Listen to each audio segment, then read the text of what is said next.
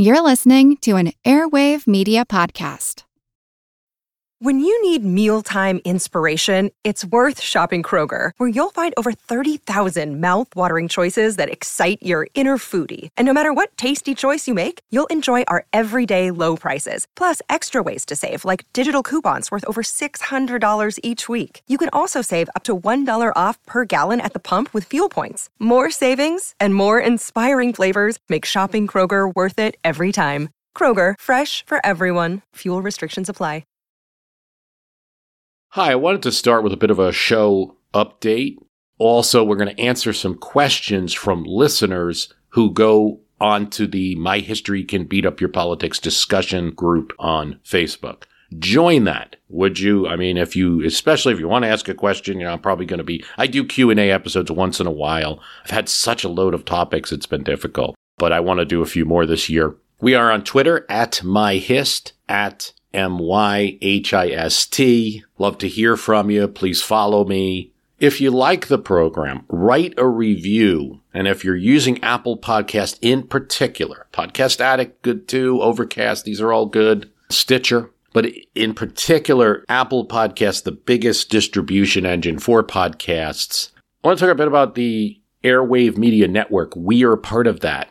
That is Ben Mathis's Network. And Ben Mathis is the host of Kick Ass News. And just like this program, it has kind of a funny name, right? But it's extremely popular. He's getting tens of thousands of downloads for his episode. He has top celebrities on there. He's talked to everybody. Talked to Bourdain um, before his death. He talked to, you know, there are episodes Dick Cavett. There's episodes Ken Burns, Bob Woodward. So check his podcast out. But he also is the head of Airwave Media Network, and it's been great to be part of it. Ben Franklin's World is another podcast in the network.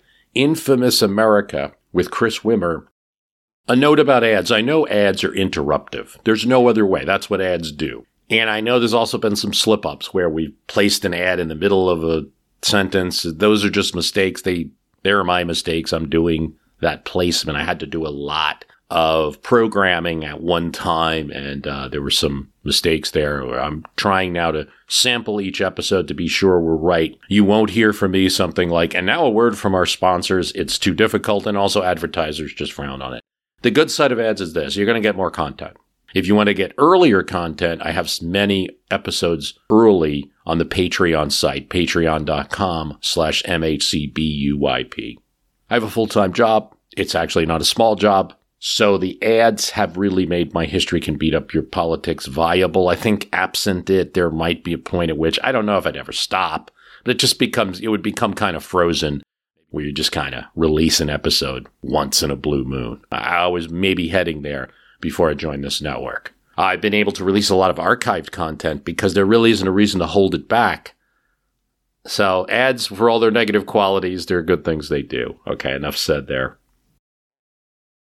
we had an episode called Disorder at the Capitol. Most of it, about half that episode, was recorded right after the events of January 6th and was recorded for the Patreon subscribers and just recounting other times when there's been disorder at the Capitol.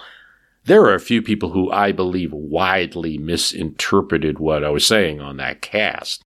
And particularly as we talked about the events of May Day, there was a thought that, oh, you're comparing the events of a day to the events of another day. You're saying that uh, the people in May Day were equal to insurrectionists and people who were attacking the Capitol on January 6th.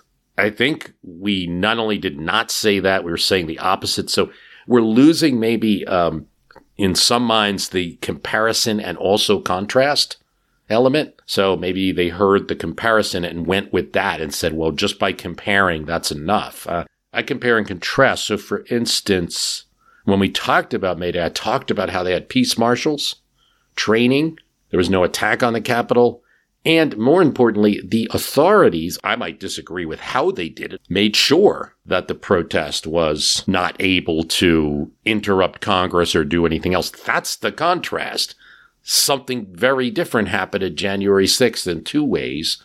People got aggressive going in and attacking the Capitol and, in my view, threatening to attack members of Congress and certainly threatening the vice president.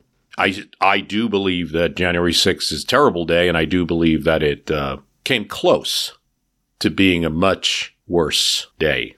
And the difference in the response is what I wanted to point out. If you look at all those other incidents, there's a quick response. Here, the Capitol Police were overwhelmed and there was no support from the authorities that needed to be called in.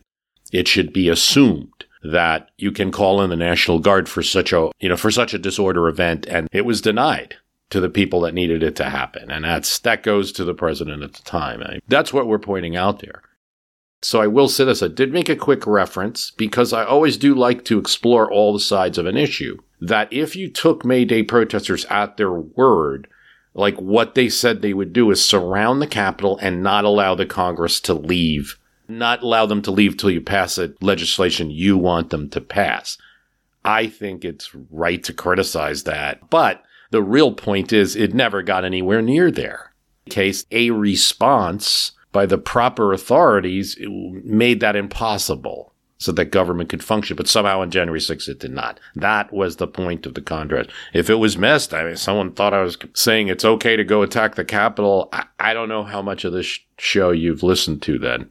So let's take a couple listener questions, and they're, they're all big topics, None, nothing small here. Mark Hadnot writes, How about discussing the influence of Barry Goldwater, Ronald Reagan, and Newt Gingrich on the socio political zeitgeist that developed in the late 20th century to the present.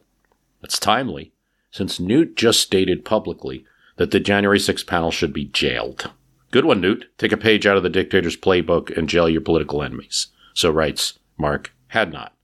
And thanks, Mark. When I look at the three people you mentioned, certainly candidate Goldwater and Senator Goldwater set some thoughts in motion that, let's say, were unhelpful towards respect for government. There's two positive aspects of Goldwater that I believe you have to look at. During Watergate, he was a very powerful force in making sure that Nixon was held to account. During the 80s, he was a very critical the Reagan administration on some of the actions in Nicaragua. He had a he's a conservative but very principled. The one thing, uh, another thing to say about Goldwater, he was a pioneer Goldwater was a member of the NAACP in Arizona. In the Arizona uh, National Guard, where he was a pilot, he insisted that that unit be integrated. He votes against the civil rights bill. That is true. He justifies it in a, you know, about a libertarian issue. And I clearly disagree with him on it. A lot of people did. It certainly hurt him in the 1964 general election. But on the other hand, if you're in the 50s and you're looking at Senator Goldwater, the reason he stands out is that he's not just criticizing Democrats in the 50s, he's criticizing Eisenhower. He felt Eisenhower's policies were just a dime store New Deal. He opposed Earl Warren as Chief Justice of the Supreme Court. He opposed uh, Eisenhower's budget. He felt he was spending too much. He was sharply critical of Eisenhower, and he was certainly pushing the party right, and you saw a movement build around him. So certainly, you know, yeah, his rhetoric. Um, and when you look at Gingrich, Gingrich becomes a congressman in the 1978 midterm election. That's Jimmy Carter's first term midterms. And like most presidents in first term, he does lose seats in that election. Gingrich is one of the people elected. Actually, over in Tennessee, Al Gore is going to be elected on the Democratic side. So that, that election brings forth some future leaders. Gingrich starts right from the beginning. He has no interest in compromise, in complacency. He wants Republicans to be on the attack. There's some multiple sides to that. I, I will talk about it a bit. Gingrich is another one who, like Goldwater, didn't have a problem criticizing Republicans when he came on. He called Bob Dole the tax collector for the welfare state. Bob Livingston, a Louisiana Republican, actually elected. He didn't end up serving because of a scandal. Speaker after Gingrich said, My idea was to work within the committee structure, take care of my district, pay attention to the legislative process. Newt came in as a revolutionary. Here's what Gingrich says as he becomes a congressman in 1978. One of the great problems we have in the Republican Party is that we don't encourage you to be nasty. We encourage you to be neat, obedient, loyal, and faithful and all those Boy Scout words, which would be great around the campfire but are lousy in politics. Republicans would have to start to learn to raise hell, stop being so nice, and realize that politics was cutthroat. He would make a lot of speeches on C-SPAN where they allowed these member speeches to go on. Uh, he made one attack that in 1984 it gets Tip O'Neill so riled up that he makes a rare uh, speech at the well of the house and says it was one of the lowest things he had ever heard. It actually reflects badly on O'Neill because you're not supposed to criticize House members. It sounds so innocent today compared to some things that are said. But also, it was the big politician going in after the small one and stepping down to their level. And Newt Gingrich looked at it, hey, I've just become famous.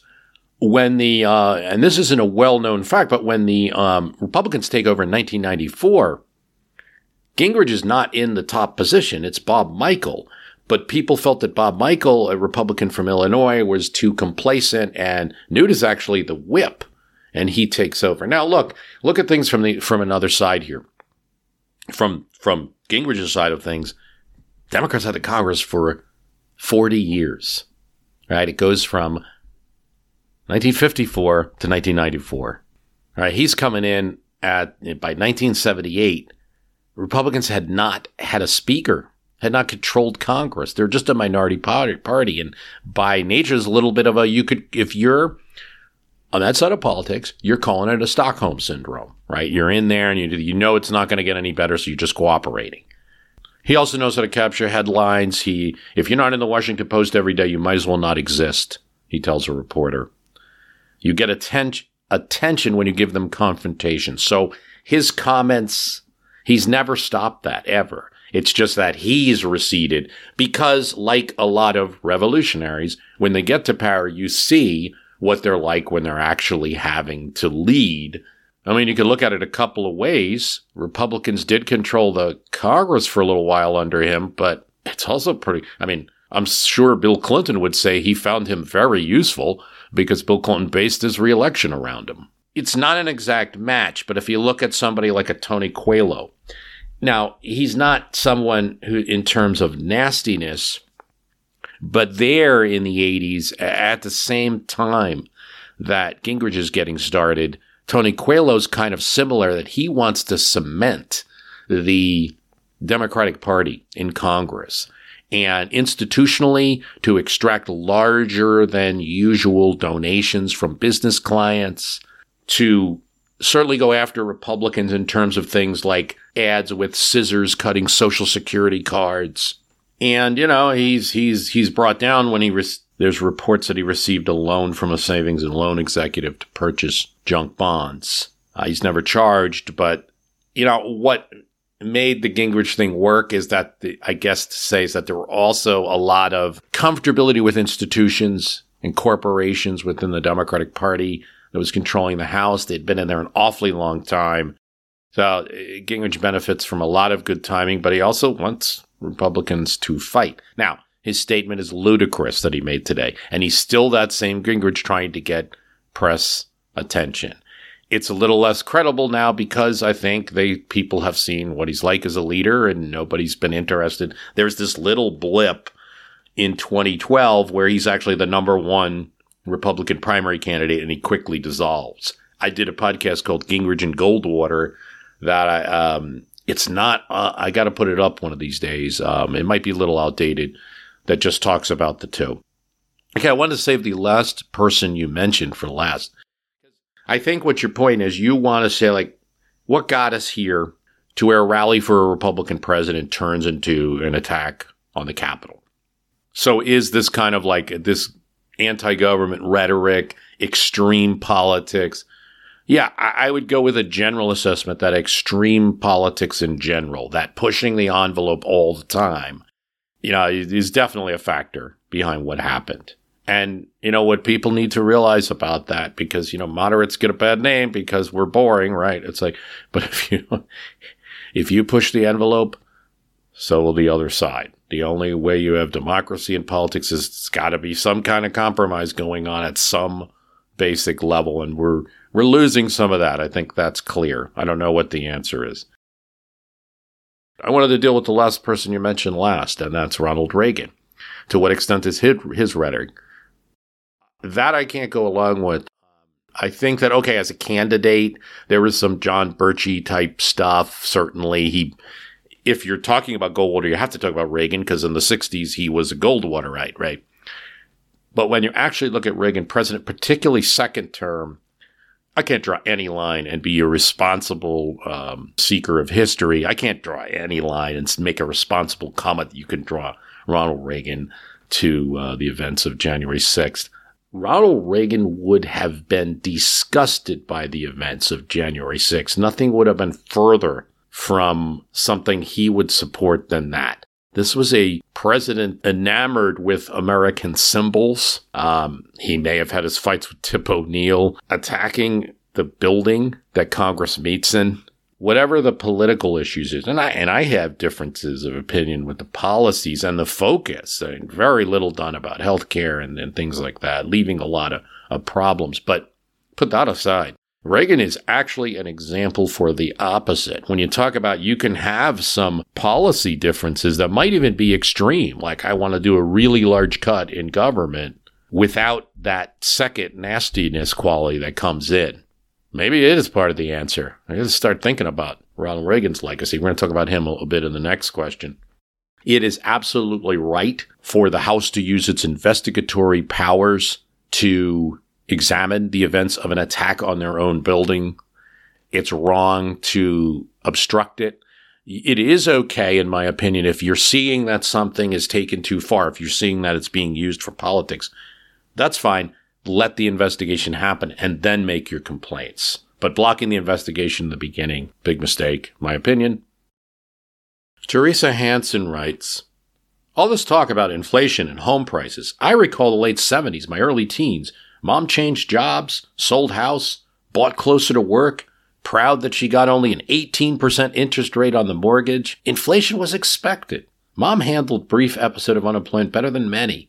She was more employable, math and computers, but so many people were unemployed. My parents were divorced, but dad got a good government job in sanitation. I remember people talking trash about the military jobs, taxes, gas prices, home buying. I don't see the 08 09 crash coming, but some things look like the late 70s. Reagan made us proud to be Americans. I don't see anyone doing that today. This is uh, Teresa Hansen so much complaining about all the politicians. What can we take from similar events in our history to help us fare through these crazy times? Yeah, I always think that times will be a little crazy and times will be a little political. We are not prepared mostly for inflation. We haven't had it at all since the Carter administration, beginning of the Reagan administration. And it was on the downside during that administration, was certainly helpful to him in, in, in 84. I do think 1970s inflation is very tied to energy. It's very tied to oil. And you had the OPEC cartel holding back on production of oil.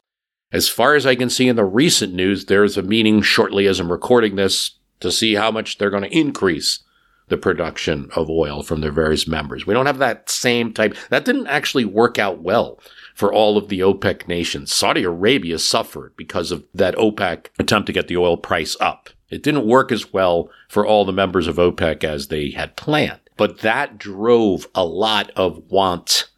It drove schools closing early, not being able to deliver products, factories not shutting down. There's a, and a lot of inflation because everything is involved with gas prices and, and the price of gas is, is, is only the most visible. It's, it's in everything. So I do think now there is a little bit of an increase in oil um, as I'm recording this over the Ukraine talk, but comparable to the 70s, we're not quite there yet. Yeah, I'm not an expert in, in these things.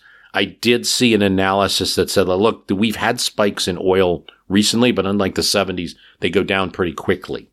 You see a little bit of that in the charts. I, I'm not an expert analyst. That's a possibility I'll throw out there. But what you really see is two things you mentioned. We're not tied to unemployment and, and also we're not tied to interest rates. Interest rates were huge during the um, during the 70s. Prevent home buying, prevent growth, prevent uh, remodeling of homes. All these things that kind of boost economies. You can actually do quite well in inflation if you have a job, let's say a union job, where there's constant negotiations and you're getting those increases. All right. If you're increasing your salary along with the prices, inflation doesn't hurt you as much. And this I believe it's kind of the situation you're describing with your mother. That happened a lot in the 70s. There are also groups like oil producers and people in oil producing states. Remember the Dallas TV program that came out, right? That was a that was a TV show tied to a trend that was going on. That all of a sudden in oil producing states, North Dakota, Texas, there were booms. Farmers with commodities doing better than ever before. So not everyone suffers in, in inflation. It's just too much of anything is a bad thing. And if it's really high, yeah, there's going to be problems and we're just not used to it. Reagan made us proud to be Americans. I don't see anyone doing that today. It's a little harder to deal with that question. But related to the whole discussion I had before, I can't get away from thinking that here's a guy that wins 49 of 50 states. Who has done that? Who will do that now? With both parties betting on partisan turnout, you're losing a bit of that. You're losing a bit of that. There are also economic factors behind that 84 win. I'm just saying here was a politician that could win in New York, in California, in Arkansas, in South Carolina. He made us proud to be Americans.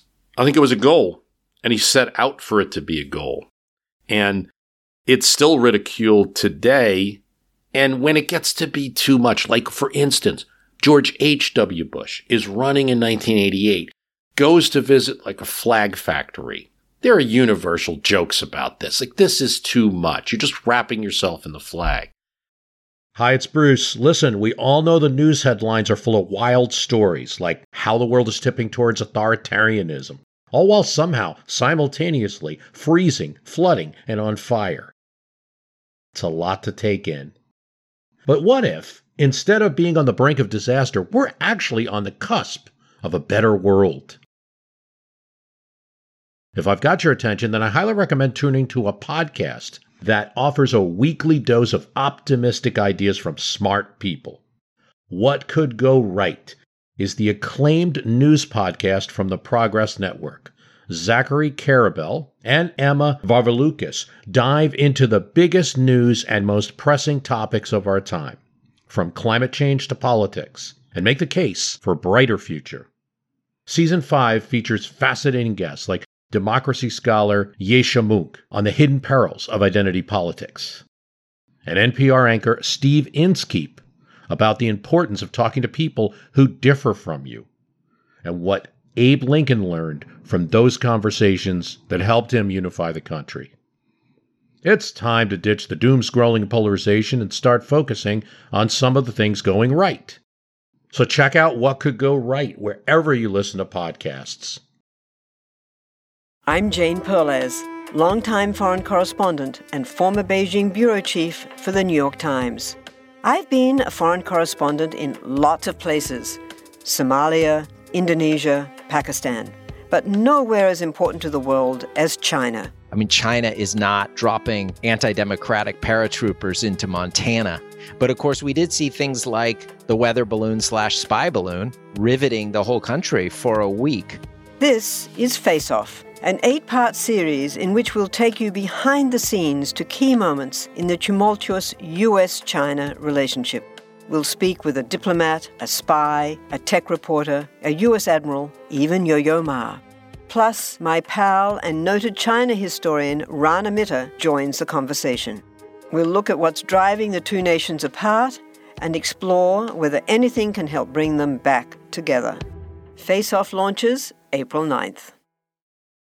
But there is something to be said about it. And I think we talked about that in the in the Reagan cast. That in other words, what I think Reagan does that I don't think people maybe it was more visible is to even create the archetype of what a president is. Why would you want this office? Right? What are the powers of this office?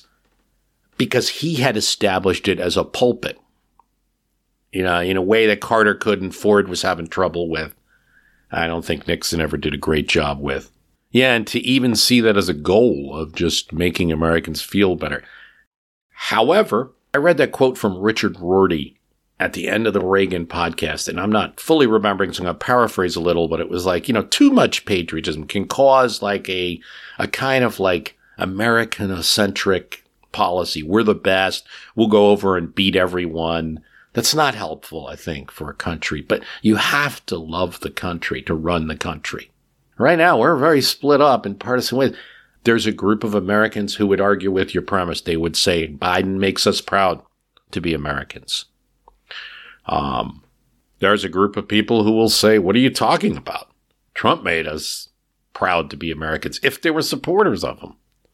But what you're really talking about, I think where, where Reagan's example comes to bear, is here is a guy that was trying to reach out to all and very successfully politically scored and on a lot of policies was able to his support for policies more policies on on the left side of things than people realize his backing was sought out. Now a presidential backing is just one part of the partisan arsenal and it's not really that um so it's of limited use. It's important. I mean everything biden says is important but it's it's already kind of expected. Do we need, I mean, does anyone need to be convinced that this is still a great country and the system is great? And even in the, in the middle of things that we don't like, in the middle of people we don't like, there are still great values. Like, I don't like what every state in the 50 states are doing. Like in response to COVID, say, I might have quibbles with the governor of Texas on some things. I do like that we have states right? I do like the system because it allows for experimentation and policy and it allows for some bulwark against if the wrong person is in the federal government position. So I hope that, I, I guess, I guess what I'm saying in answer to your question is I also, while I acknowledge what you're saying about Reagan, you know, and America, shouldn't we just have enough inert feeling about it? And, and I guess just look at it a, a, a cursory look at history or the systems of government around the world right now should perform the same function. I, maybe that's naive, but that, that's the way I see it. In the statements of people you don't like, there are values that you like. And that's what people still have to start thinking about. Um, what we're not doing anymore, social media forces talking at people absolutely. It's like partial statements and you get likes for things that focusing discussion. It does focus argument many times. We're not talking enough. We're not seeing each other's value. We're not meeting at the middle. We're not using common sense. We're not we're not assuming positive intent of other people. You know, it's a lot of like existential politics and this is going to be end of the world if this person gets elected. That always happens a little bit. It's a lot of that. Okay, related, uh, Merle Miles do you have anything to put in perspective the Joe Rogan phenomenon? I mean, comedian being pointed out as a force of disinformation, whether it is because history is not good for the ones living through it, or more generally, opinion being squashed. Um, the thing that I would want to talk about in that context, first of all, okay, so let's get some context. You have the the Joe Rogan um, as a podcaster. I would feel differently about all of this if this guy had established himself as um, anti-science. You know, if he was just his whole goal was spouting out um, misinformation, but he didn't. I mean, he, he had a many years of long form interviews. A lot of people like it. Had nothing to do with any of the current controversy. He's not um, he's not like a Dr. Mercola or an extreme anti-vaxxer or something like that. He has made statements that that adults, you know, um, could take the vaccine. Where its controversy is that he's talking about treatments that are not medically supported, where it's controversy, he's talking about young people. If you just work out, you'll be okay, or paraphrasing a bit. And this is where the controversy is. Other statements. Um, I'm very sensitive to this because I remember what went on with Howard Stern. Howard Stern wasn't talking medicine, but there was a propensity to censor him. Uh, I was very influenced by Howard Stern, just as a person who loved radio you might laugh and say, well, like, oh my God, the difference between my history can beat up your politics and something like Fart Man is pretty strong. And and no, that's not the part of Howard Stern's show that I enjoy. When those type of things were talked about, I, I you might find me turning off. Howard Stern's a great interviewer, and he always was. I mean, this goes back to the 80s. He always was a really great, insightful person and interviewer. It's just he had to build an audience, and so it's important to make some distinctions about what we're really talking about here. Now, here's the difference, and I will bring up some history.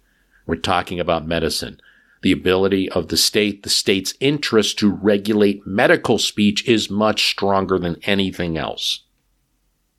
In, in fact, I'd go as far to say you really don't have a First Amendment that much when we're talking about medical speech because the state's interest is so much higher that it almost negates it. In a, in, I'll give you an example. John Romulus Brinkley, an American doctor, you can't describe him really as a doctor. He never got proper education as a physician. He buys his medical degree from an unregulated diploma mill. He originally starts selling a, a male impotence cure, the Greenville Electromedic Doctors. That's the name of his first shop. He was injecting what was basically colored water into patients and saying it would, um, it was electric medicine from Germany and will cure all your ills. And as soon as he got enough patients and got enough money, he charged something that would be like $700 in today's dollars. He got out of town along with his partner. He then started broadcasting on the ra- radio and um, selling his patent medicines that way. Now, Brinkley and a lot of patent medicine, there's history of patent medicine that's going to lead to more and more regulation of philosophically, we should just be um, trusting individuals, right, to, to make their own decisions. But mm, that's more difficult in these times. You know, that's more difficult when does every citizen have the ability to judge science? They have a chemical laboratory at their disposal. So the government gets more and more involved in the 20th century in the regulation of patent medicines, which is really the history of American medicine. Whole podcast in itself. Not going to talk about that part. Just going to talk about Brinkley, that he starts going on the radio selling his cures and eventually has to broadcast from Mexico. That's going to lead to uh, him losing his license, but also Herbert Hoover regulating radio and what can be said on radio and requiring licenses for the radio. So you do have a history there, uh, regulation of the practice of medicine, which is often spoken right? If a doctor is talking to you, that's speech, but it is extremely regulated speech because they have to get their license. Usually in most states, it's from a state board of practice. I wouldn't cry a tear about someone like Romulus Brinkley losing his license, losing his ability to be on the radio in the United States. I don't think it damages the First Amendment uh, at all. There are certain people that are just all about like anti vax, and I think some of the loss of that speech is probably not something to be too sad about. Here's where I think we have to be careful. If you have a person that is spending about 90% of their show on regular issues, discussing things, and has a long history of interviewing people, like, I guess I'd say, like, pull off an episode that maybe has a controversial statement about a treatment. But why do you have to pull off uh, his interview with Liz Phair? You know, is there any meeting in the middle here on this issue? Because free speech is such an important value, and the really the cure for it is more speech. I talked about this in the statues episode. I think part of the cure for a statue that's bad is to have a sign or placard in front of it e- explaining more of the story, what this statue means, and that there's opposition maybe to the person being being honored. I'm not opposed to things like disclaimers. I'm not even opposed to removal of episodes. I think we have to be careful about removing people from major platforms. Uh, that's that's getting into a little bit more of a gray area, and I would say, can you do it with a disclaimer? Can you do it with a um, if you download this, you have to click something. One thing that's been clear from court cases, I'm particularly thinking of World War One and the extreme regulation of speech, especially around ideas like socialism, which had very negative consequences for anyone involved in it. Um, arrest, deportation, the destruction of offices and papers, and the like, the jailing of leaders. The Supreme Court, though, at the time even made it clear if you're saying we're an emergency, okay, gotta be temporary. When that emergency's over, gotta lift restrictions. I'll tell you why, because I worry about a future where much more is is regulated. And um, you're going to say, Bruce, you you do you do very thoughtful pieces on history and politics. Thank you, thank you. But you know, I never know when you know. I, I certainly reinterpret history. I, what you're hearing on my cast is not always the prevailing view in textbooks. I talk about things that might make people uncomfortable, certainly, all the time. Would someone one day criticize that? Uh, so I worry about that. And the only answer to speech is more speech, in my opinion.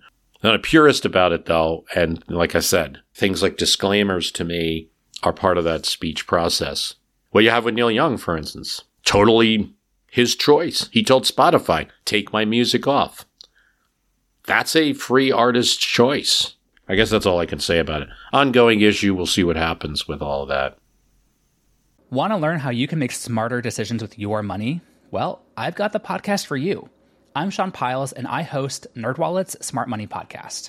On our show, we help listeners like you make the most of your finances. I sit down with NerdWallet's team of nerds, personal finance experts in credit cards, banking, investing, and more. We answer your real-world money questions and break down the latest personal finance news. The nerds will give you the clarity you need by cutting through the clutter and misinformation in today's world of personal finance. We don't promote get rich quick schemes or hype unrealistic side hustles. Instead, we offer practical knowledge that you can apply in your everyday life. You'll learn about strategies to help you build your wealth, invest wisely, shop for financial products, and plan for major life events. And you'll walk away with the confidence you need to ensure that your money is always working as hard as you are. So turn to the nerds to answer your real world money questions and get insights that can help you make the smartest financial decisions for your life. Listen to NerdWallet's Smart Money Podcast wherever you get your podcasts. We all know how important it is to keep your eye on the money and not just your own. To follow trends, track financial situations, follow gains and losses, check out the Yahoo Finance Podcast. Every day, we'll give you a quick overview of the latest market and financial news that you need to know. You'll be able to hear about the biggest headlines in the business world in three minutes or less, right after markets close. It's perfect to listen to while you make another cup of coffee or work out a new budget. Check it out now. Listen to Yahoo Finance wherever you get your podcasts. That's Yahoo Finance wherever you get your podcasts. Kevin Whitten. Bruce, maybe a bit on the history of the size of the House of the Represent, the size of the House of Representatives how that was determined in the past with the addition of new states to the Union, and why it's set at the current number of 435, even though the population of the U.S. has at least doubled since the number was set. Thanks, Kevin. Appreciate the question. Thanks for listening. Population's more than tripled even since the time because it was 1911 when the last actual change in the size of the House of Representatives was made. It's tripled from 98 million to 330 million persons, with the same 435 representing them. There's a little quick spike when they added Alaska and Hawaii. They had to bring it up to 437, but it was quickly brought back down to 435. I did do an episode on representation some time ago. I won't go into every nook and cranny of it, but it has been a while. So I'm always, um, I had a lot of new listeners. So just because I covered something in 2009, say, I don't always even remember what I covered, right? So uh, some people haven't heard it. I'm not a fan of the federal House representation we have right now. I think most people feel distant from their Congress people. I think most of the framers, I'm going to quote one that feels the opposite, but I think most of the framers of the Constitution wanted more representation. And so this is not something to pin on the founders, the framers, those in the Constitutional Convention. They set the number 30,000, one representative per 30,000 persons. And George Washington himself backed that number. We're nearing a million now, 800,000. How does a person really be represented by a representative who has 799,000 other people to represent? I think it's difficult. And I, I think though we can't blame um, that too much on the framers and founders. That's something that really goes back to the t- 1911, and the decision to keep it is in the 20s. Why? It's political. Population had changed. More people moved to the cities. They tended to, not all cities in America, but most cities in America tended to vote Democratic. Republicans were in control of Congress, had the presidency. A reapportionment would have meant they might have to hand over the House. They did not want to do it. In 1929, they vote to freeze the House in um, in 1929. Now that's a, a political reason. There's other factors. They really do feel that the House is too big. Here's what Representative Edgar Crumpacker of Indiana, that really is his name. Members are supposed to reflect the opinion and to stand for the wishes of their constituents. If we make the ratio of persons per representative too large, the idea of representation becomes attenuated and less definite. The personal interest of the voter in his representative becomes less important to him. I think most people feel distant from their representatives, and because of it, it enlarges the power of the president. And we don't know our Congress members that well. We put our faith in the president as the person that will represent a popular mandate, and that's a really hard function for a president to do, to represent all the American people. But the president does. And I think we, we elevate the president because of this distance we have with congressional members. I don't think it's originally how it was supposed to work with districts at just 30,000 persons. There are architecture issues. I think they're exaggerated. If you can do 40, 435, that's already a big number, you can do more. I watch the UK Parliament on a regular basis. I see overflowing benches. Whenever there's an election where one party in Britain gets a lot of the vote, the benches overflow on that side of Parliament. They deal with it. Sometimes there's not a seat for everyone. You have house balconies. They could be used for representatives. I mean, that's a simple change. It's not ideal, but it could be. You could enlarge the chamber. You could make architectural changes. I, I don't think in 2022 these are serious issues. You could have virtual votes, things like that. You do have to think about what that number is. And I'm not sure. Uh, you know, I have it. Make it 800 members. I mean, just get it down to where you're, you know, 300 to 400,000 is the average representation. So you have a chance of being able to talk to a Congress member, talk to, uh, you know, have, have them at your kid's high school graduation, how much, or at extreme. You know, when I look at the numbers of what the average member of the UK parliament represents, you know, I mean, it could be a few towns. You get just more of a chance to interact with the congressperson, feel that your views are represented, uh, review more of the nooks and crannies of opinions in America, and give a better better representation of viewpoints. There is a contrary view, and it goes all the way back to the founding. Here it is. James Wilson. A large representation, sir, draws along with great expense. We know that expenses is offered as an objection to the system, and certainly had the representation been greater, the clamor would have been on that side. But the expense is not the sole objection. And is in the opinion of some writers that the deliberative body ought not to consist of more than 100 members. In other words, outside of 100 members, you're not really deliberating as a group anymore. This is Wilson's point. And he's actually referring to other people making this point. I think, however, that there might be safety and propriety in going beyond that number. but Wilson set the number low at 100. But certainly there is some number so large that it would be improper to increase them beyond it. And I actually agree with Wilson on that point. I think I'm just going to ratchet up numbers in a modern society higher than he would in the 18th century. The British House of Commons consists of upwards of 500. The Senate of Rome consisted, it is said, at some times of 1,000 members. This last number is certainly not too great. The convention endeavored to steer a middle course. And when we consider the scale on which they formed their calculation, there are strong reasons why the representation should not have been larger. The House of Representatives could, within a single century, consist of more than 600 members. He thought that was shocking. Permit me to add a further observation that a large number is not so necessary in this case as in the cases of state legislators. Legislatures. Why does Wilson say this? In state legislatures, there ought to be representation sufficient to declare the situations of every county, town, and district, of every individual. So much the better. Their powers extend to the particular, the interest, and the convenience of each. For general government, Wilson says, it's not as necessary. You don't need that kind of representation because we're considering the big questions of general legislative authority. But really, what Wilson's just defending is the number of 30,000, which in proportion most would agree is, is, is not a bad deal. I agree and disagree in part with Wilson. I mean, I don't, I think, no, uh, people do need to be connected even to the federal government and what it's doing. And maybe, uh, it has become more a part of the particulars of life because it's determining things like school funding, road funding, healthcare, healthcare for seniors, senior social security. So, you know, his point made then isn't as valid now.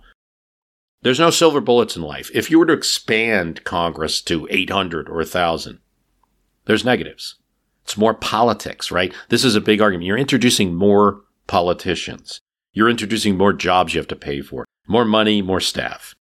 With the computer enforced gerrymandering excellence that's possible today, you might just be giving the gerrymanders in various states more weapons, more seats that they can manipulate the, the, the expected votes in to determine which parties they want to win in their state even more. So more representation might will not cure that problem immediately. It, absent the computers being able to really and the and the being able to really pinpoint target, it might because increased representation in any state would actually force more representation from cities in a way that's not as possible now. But when you can really pinpoint it, uh, there's ways around that. It might be unmanageable have 800,000 people. Maybe the speaker becomes more powerful because there's too many little congressmen that aren't going to amount to anything, little congresspeople that aren't going to amount to anything. I'm going to note the opinions of 30,000.org. 30,000.org makes some interesting arguments. For one, if you're going to say we're adding more politicians by adding more congresspeople, you're you're kind of conflating politicians and bureaucrats or just people there as takers when we're talking about more people that do the important function of government, which is actually represent you and I. Also, if we have more representation, you'll actually get less of that craven politician. Why? Because if you've got to explain yourself to, say, 100,000 people, you can't be as ambiguous. You can't hide as much as if you're explaining yourself to 500, 800,000. It'll be easier, in other words, for your constituents to keep a watch on you. That's the opinion of, of 30,000.org. The other point they make is that you need less staff. The reason staffs expanded is because the Congress people were complaining, we're representing more and more people. We need larger staff. You may be able to keep the staff similar. I don't, personally, I don't believe staff or architecture are significant obstacles if you decided to do this. They could be pretty easily overcome. We have a lot of buildings in Washington, D.C. now. It's not the, the small place it was even in 1911. Yeah, again, I, I just think in general, it, it, it plays into a lot of themes we're talking about. We look at Washington now very distant. We watch cable news networks or go on social media, read articles. We hear about Washington from a very distant way and not a personal way. We know we have a congressperson. I don't think most of us see Washington through that person. But that's what the framers wanted, and we're not really doing it. We either have um, the, we put our faith in the president to represent us. That's an, almost impossible there's a lot of action in terms of like superstar house members that we focus on who are known by more people probably than their own congressperson. And that to me just indicates something wrong with the system. And I think maybe if you had a little bit smaller group that these people had to represent, we might feel more connected to what's going on in Washington. I also think you need changes in the House, in the rules, because if you're just going to send like 400 more people it might be unmanageable or and or the speaker just might take over the committees just take over and you know you are giving less of a you're sending more people in but each one has less power. There's no doubt about that. So you have to watch that too. I think some of the house rules would have to change. Less power to committees more floor votes to bring legislation out.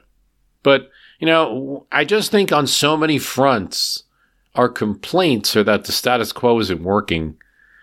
And you know we just appear helpless to do anything about it when i think there are a lot of solutions that one could try if there was ever the will to do it hey some great topics from the listeners. I want to thank you for listening. The website is www.myhistorycanbeatupyourpolitics.com we are at twitter at myhist m-y-h-i-s-t patreon patreon.com slash mhcbuyp thanks for listening